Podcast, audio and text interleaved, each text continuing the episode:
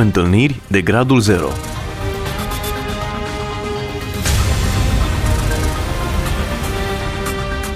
O emisiune realizată de Cristina Olariu.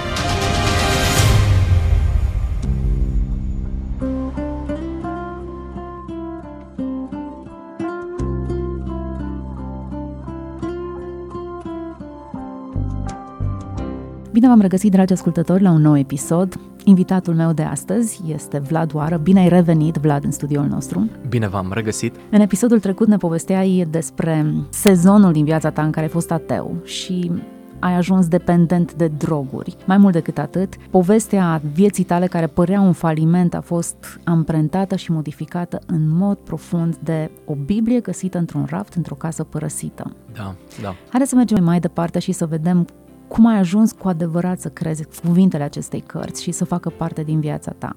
Deci singur, locuind cu alți dependenți Da. de, de marihuană, doar citind Biblia și cerându-i ajutorul lui Isus, ai ajuns liber. Da, absolut. Care au fost pașii următori? Pașii următori... Ai devenit pastor a doua zi.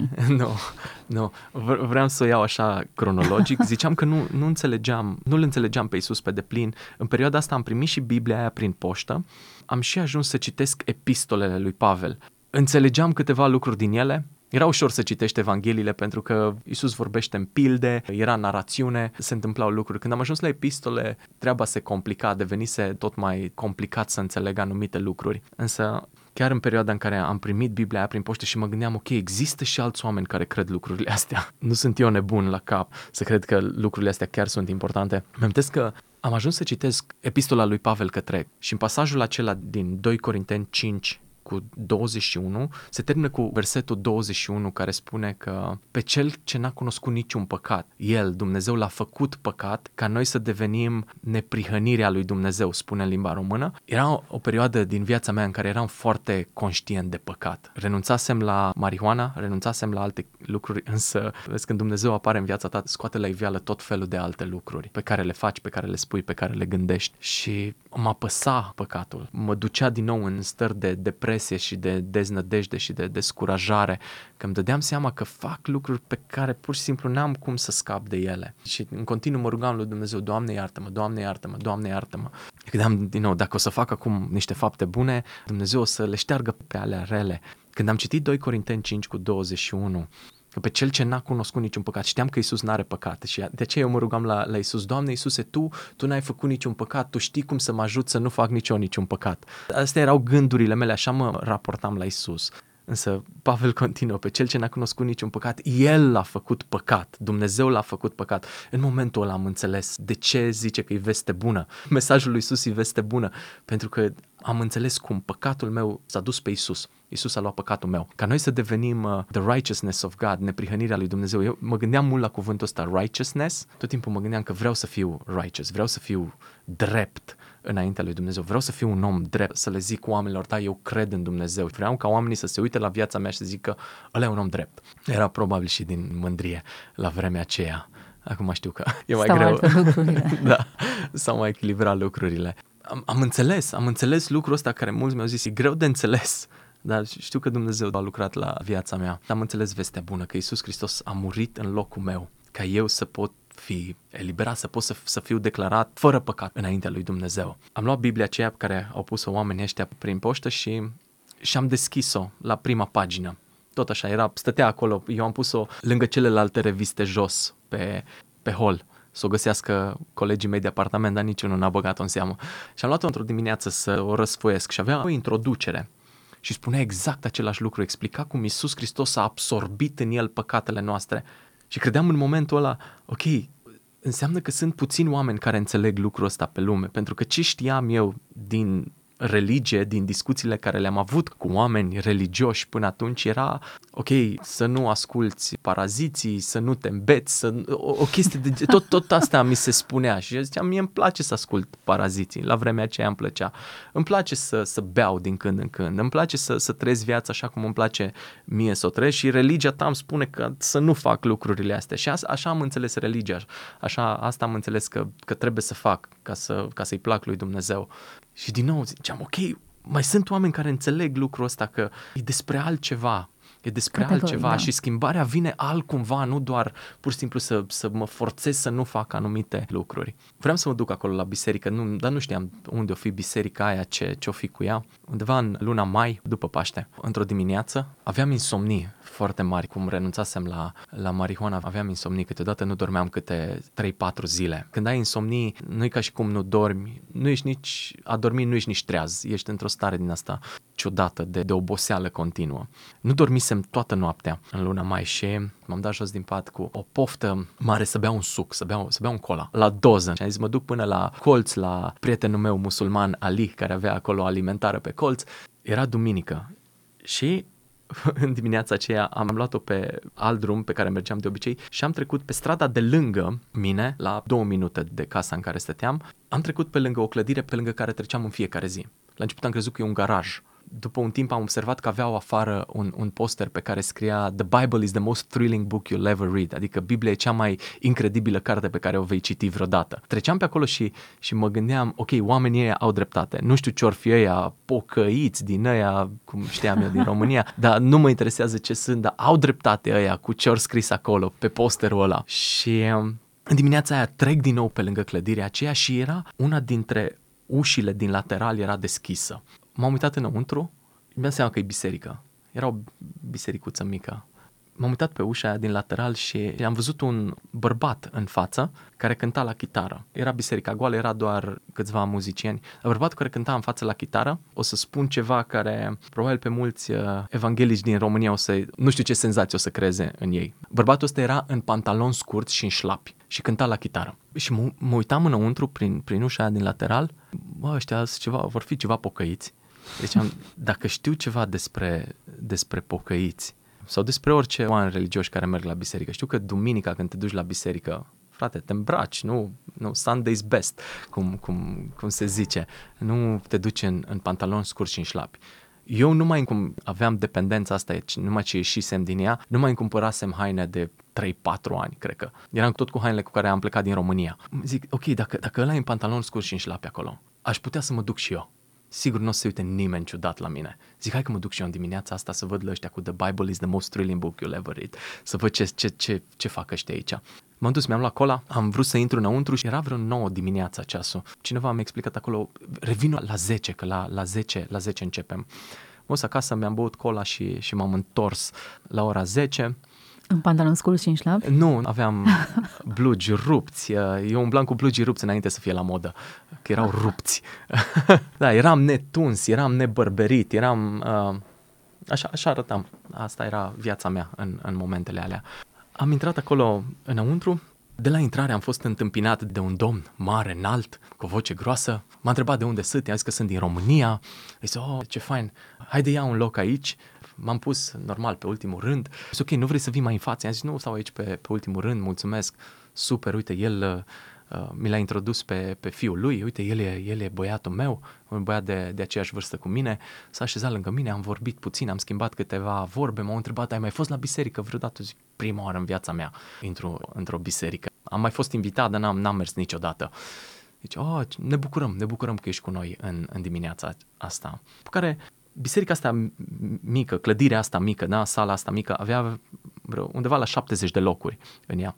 Oamenii au început să vină, erau în jur de 30 de oameni, și tineri și bătrâni și cu copii mici, s-au adunat cu toții și au început uh, ceea ce numim noi astăzi un serviciu de, de biserică și au început să cânte. Și erau unii care mai ridicau mâinile pe sus, și în momentul ăla toate prejudecățile mele despre pocăiți, uh, spălați pe creier și toate lucrurile alea așa, vum, mi-au inundat mintea și am zis ok, că nu se uită nimeni la mine, m-am luat și am plecat de aici, nu, nu mă mai întorc cât trăiesc, nu mai, nu mai fac chestii din astea că sunt periculoase, cine știe în ce comunități din astea ajung, peste ce fel de, de oameni dau și cântau ei acolo cu toată puterea, cu toată pasiunea, mi se părea cel mai ciudat lucru posibil. nu știu dacă vă dați seama, dar ce facem noi în biserică pentru cei din afară e super ciudat.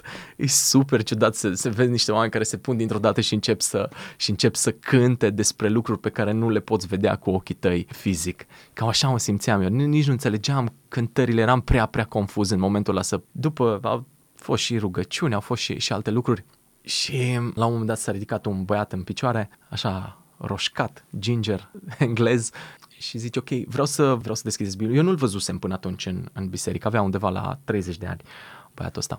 Deci vreau, vreau să deschideți uh, Bibliile, dacă nu ai o Biblie, este o Biblie în fața ta, în scaunul din, din fața ta. Și zice lucrul ăsta, dacă nu ai o Biblie în limba engleză, poți să o iei pe asta. Și zice, Vlad, dacă nu ai o Biblie în limba engleză, ăsta e un cadou de la noi. De unde știe ăsta cum mă cheamă? Am vorbit în viața lui cu el, văd prima oară acum când, când s-a ridicat în picioare. De, de, de unde știe că aș avea, cum mă cheamă și că aș avea nevoie de, de o Biblie în limba engleză? Nu, nu știam ce să zic în momentul ăla. Ok, bine, mersi, fine, super. Și a început să vorbească. Îți dai seama că dacă ai fi și din biserică, toată biserica știa. Da, absolut. da.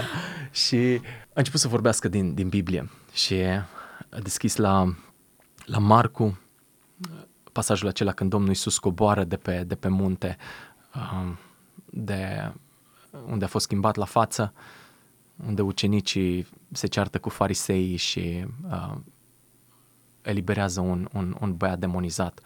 Nu mi-am mesajul, nu mi-am predica, mi-am doar pasajul din care a predicat, însă mi-am că tot timpul cât omul ăsta vorbea, am înțeles că Dumnezeu m-a dus acolo.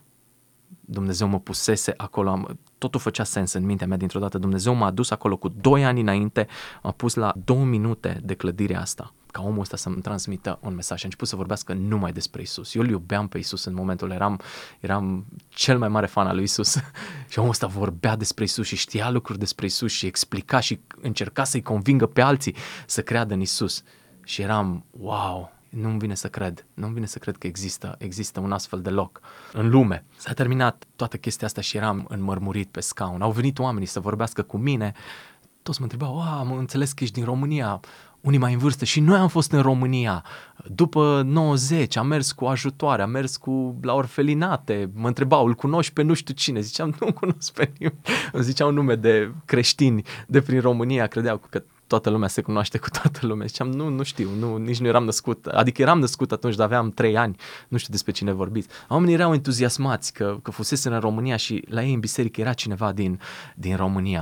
Au început să, să vorbească cu mine, să, să mă întrebe de unde sunt, ce fac, cu, cu ce mă ocup, toate, toate lucrurile astea. După care, în timpul serviciului, s-a anunțat că în săptămâna care urmează, oamenii ăștia se vor întâlni în fiecare dimineață de la 6 să se roage împreună, înainte să meargă la lucru. Cine vrea putea să vină, clădirea bisericii va fi deschisă și pot veni acolo să se roage împreună. Îmi doream să mă întorc acolo, de bea așteptam când am plecat de acolo, ziceam de bea aștept duminica viitoare uh, să mă întorc. Luni dimineața m-am trezit mai târziu, am uitat complet de că vorbiseră despre întâlnirea de rugăciune. Marți, în schimb, când m-am trezit, la 5 jumate, am zis, mă, oamenii ăștia se întâlnesc să se roage.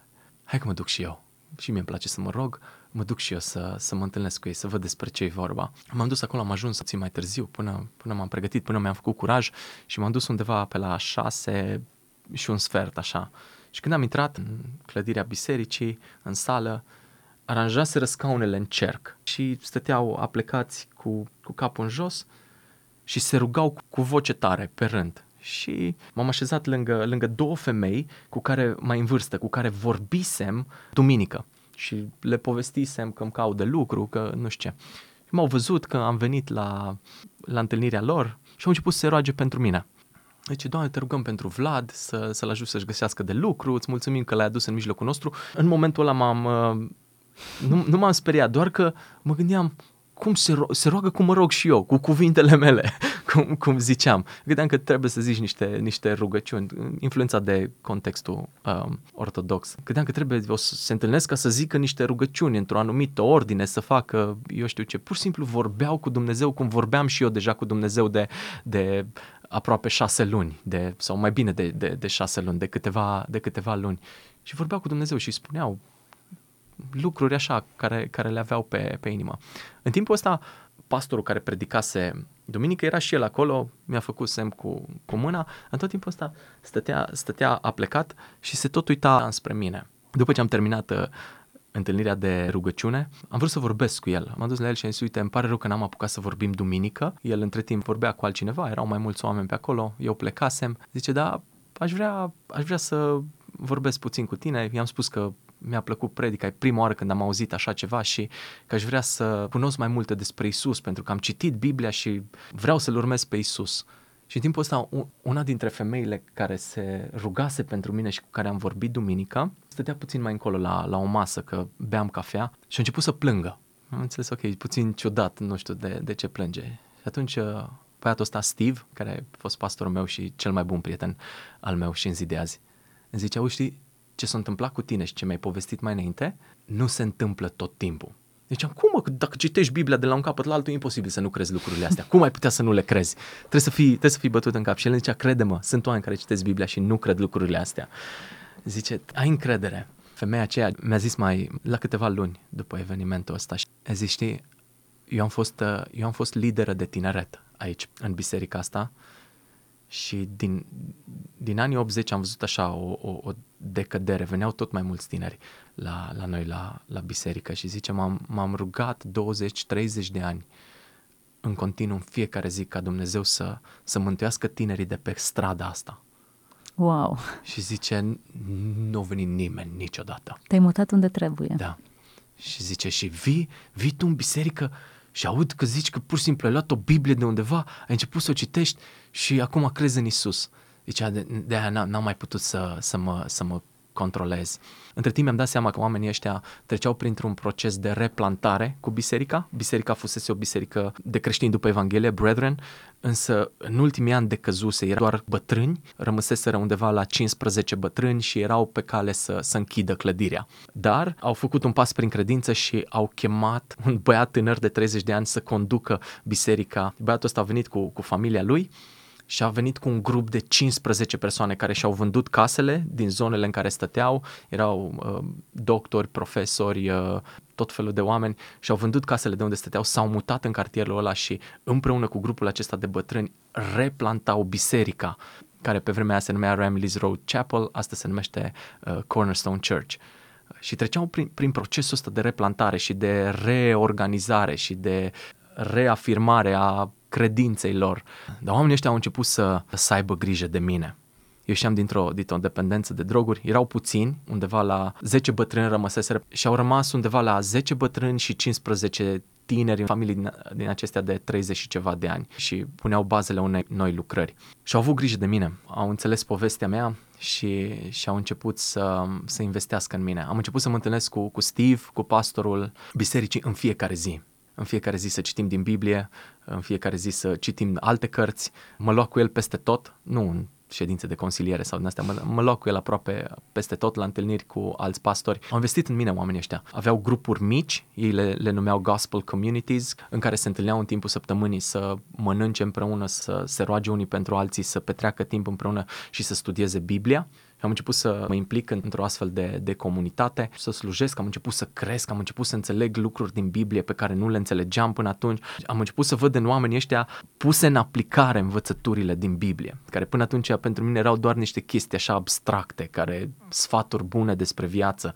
sau nu știu, erau doar niște lucruri acolo scrise. Dar i-am văzut pe oamenii ăștia trăind lucrurile astea. Mi-au arătat alte păcate din viața mea pe care nu le vedeam, m-au ajutat să scap de ele, s-au rugat pentru mine, au avut înțelegere înțelegere pentru mine. Citeam recent uh, 1 Samuel 22, toți oamenii răi, ăia cu datorii, ăia deznădăjduiți se adună la David în peștera din Adulam. Biserica Cornerstone e peștera din Adulam. Acolo se adună mulți, mulți oameni din ăștia. Și Dumnezeu a binecuvântat lucrarea aia. Și comunitatea aceea. aceasta a învățat cum să relaționeze cu genul acesta de oameni. Exact, erau la început, nu știau nici ei ce au de făcut, nu știau de unde să mă ia și cum să ia, însă învățau și erau dispuși să, să învețe. Erau, uh, după o vreme, mi-au explicat că nu-i bine să lucrez la negru, nu înțelegeam cum să, păi, dar ce vrei, să ajung pe străzi, să nu știu ce. Și mi-am amintesc o bună prietenă de-a mea și de-a soției mele acum, Carolina, într-o zi mă întreabă, dar tu, tu cum lucrezi, din ce câștigi bani? Și zic, păi lucrez la, la negru. Zice, știi că nu-i, nu-i bine să faci lucrul ăsta.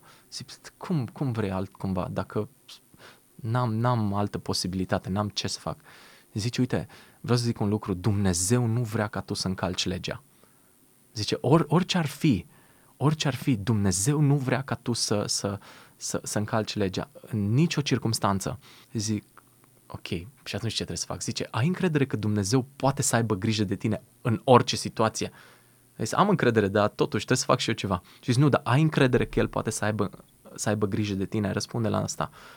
Și am plecat acasă foarte supărat, fiindcă știam că are dreptate. Dar am, am încetat să mai, să mai fac lucrul ăsta și am zis, Doamne, dacă Tu vrei să ai grijă de mine și vrei să-mi dai de lucru ceva care să, să te onoreze pe tine, vreau să fac, vreau să fac lucrul ăsta. Total independent de, de chestia asta, fără să știe discuția care am avut-o cu, cu Carolina, o altă familie din, din biserică, mai în vârstă, și mi-a spus, știi, copiii noștri au plecat de acasă, că și-au construit casele lor, nu avem o casă mare cu multe dormitoare, ești binevenit să, să stai cu noi, știu că treci printr-o perioadă mai grea și, și ți-e greu cu chiria, poți să vii cu mare drag să, să locuiești cu noi oricât timp ai nevoie. Wow, wow, incredibil. După care oamenii ăștia au și recunoscut în, în mine o pasiune să vorbesc despre lucrurile lui Dumnezeu și să învăț mai multe despre lucrurile lui Dumnezeu. Și imediat după ce m-am botezat, m-au trimis la un curs în care să învăț ce înseamnă lucrarea lui Dumnezeu, cum se face lucrarea lui Dumnezeu. În timpul ăsta continuam să mă întâlnesc cu pastori și cu alți bărbați din biserică în fiecare zi.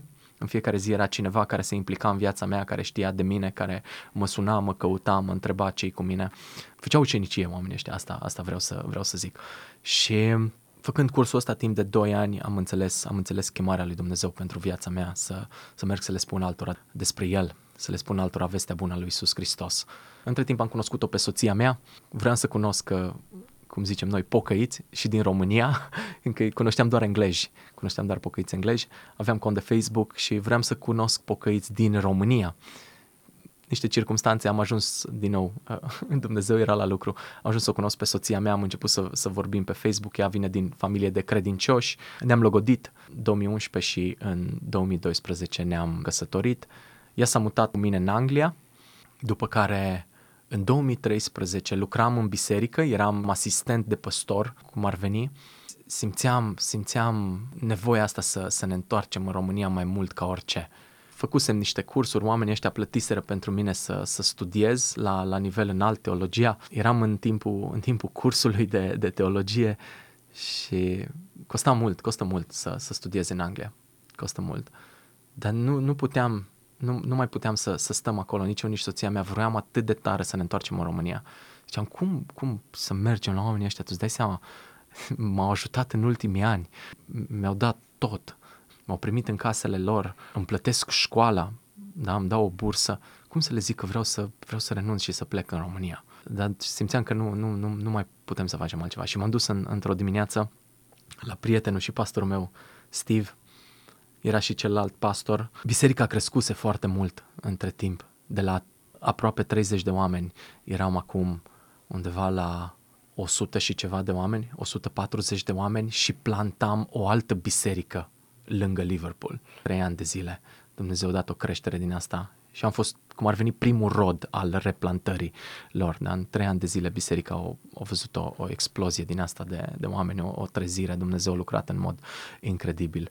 Și ziceam, cum pot, mai, mai ales acum când biserica crește, când e nevoie de, de oameni care să lucreze, încep să vină tineri la biserică, încep să vină oameni care au dependențe la biserică, pe care eu pot să-i ajut. Cum să le zic că trebuie să vreau să plec în România? Mă în dimineața aceea și le-am zis, bă, nu știu cum să zic, dar tot simt lucrul ăsta că trebuie să, trebuie să plec în România. Și s-a uitat amândoi la mine și a zis, da, trebuie să pleci în România.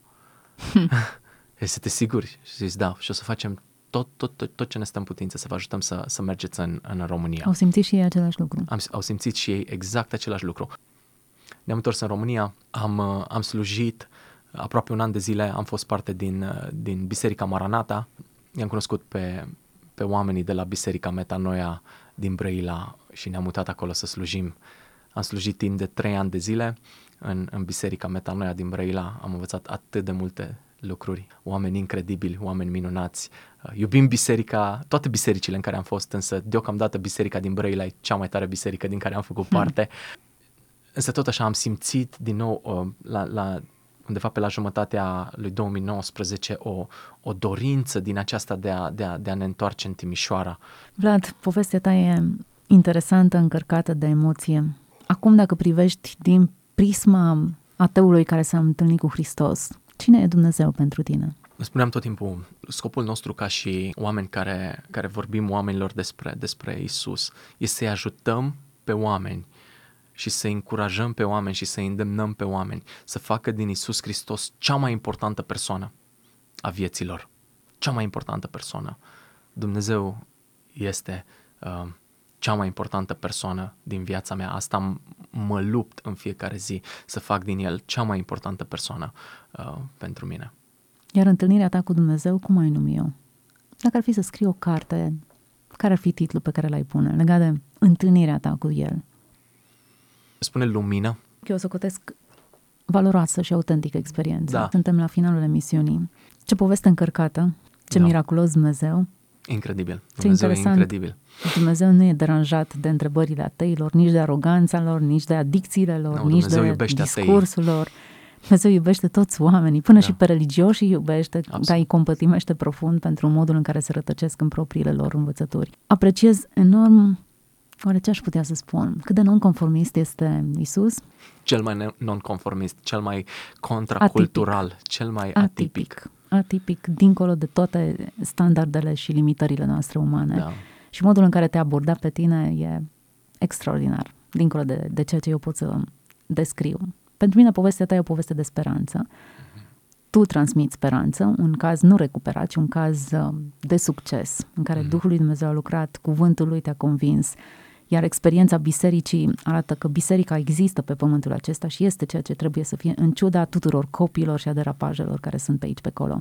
Îți mulțumesc foarte mult pentru prezența în Și eu, emisiune și eu îți mulțumesc și mă pentru rog invitație. ca fiecare cuvânt pe care l-ai spus să aducă mai multă credință în inimile celor care ne-au urmărit. Asta e și rugăciunea mea. Vlad Oara a fost invitatul nostru de astăzi și cred că povestea lui din Anglia poate să devină povestea ta din România sau din oricare colț al lumii ne asculți. Povestea unei întâlniri miraculoase cu Dumnezeu.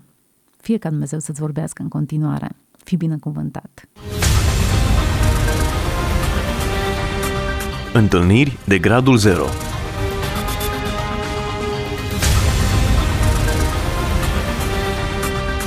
O emisiune realizată de Cristina Olariu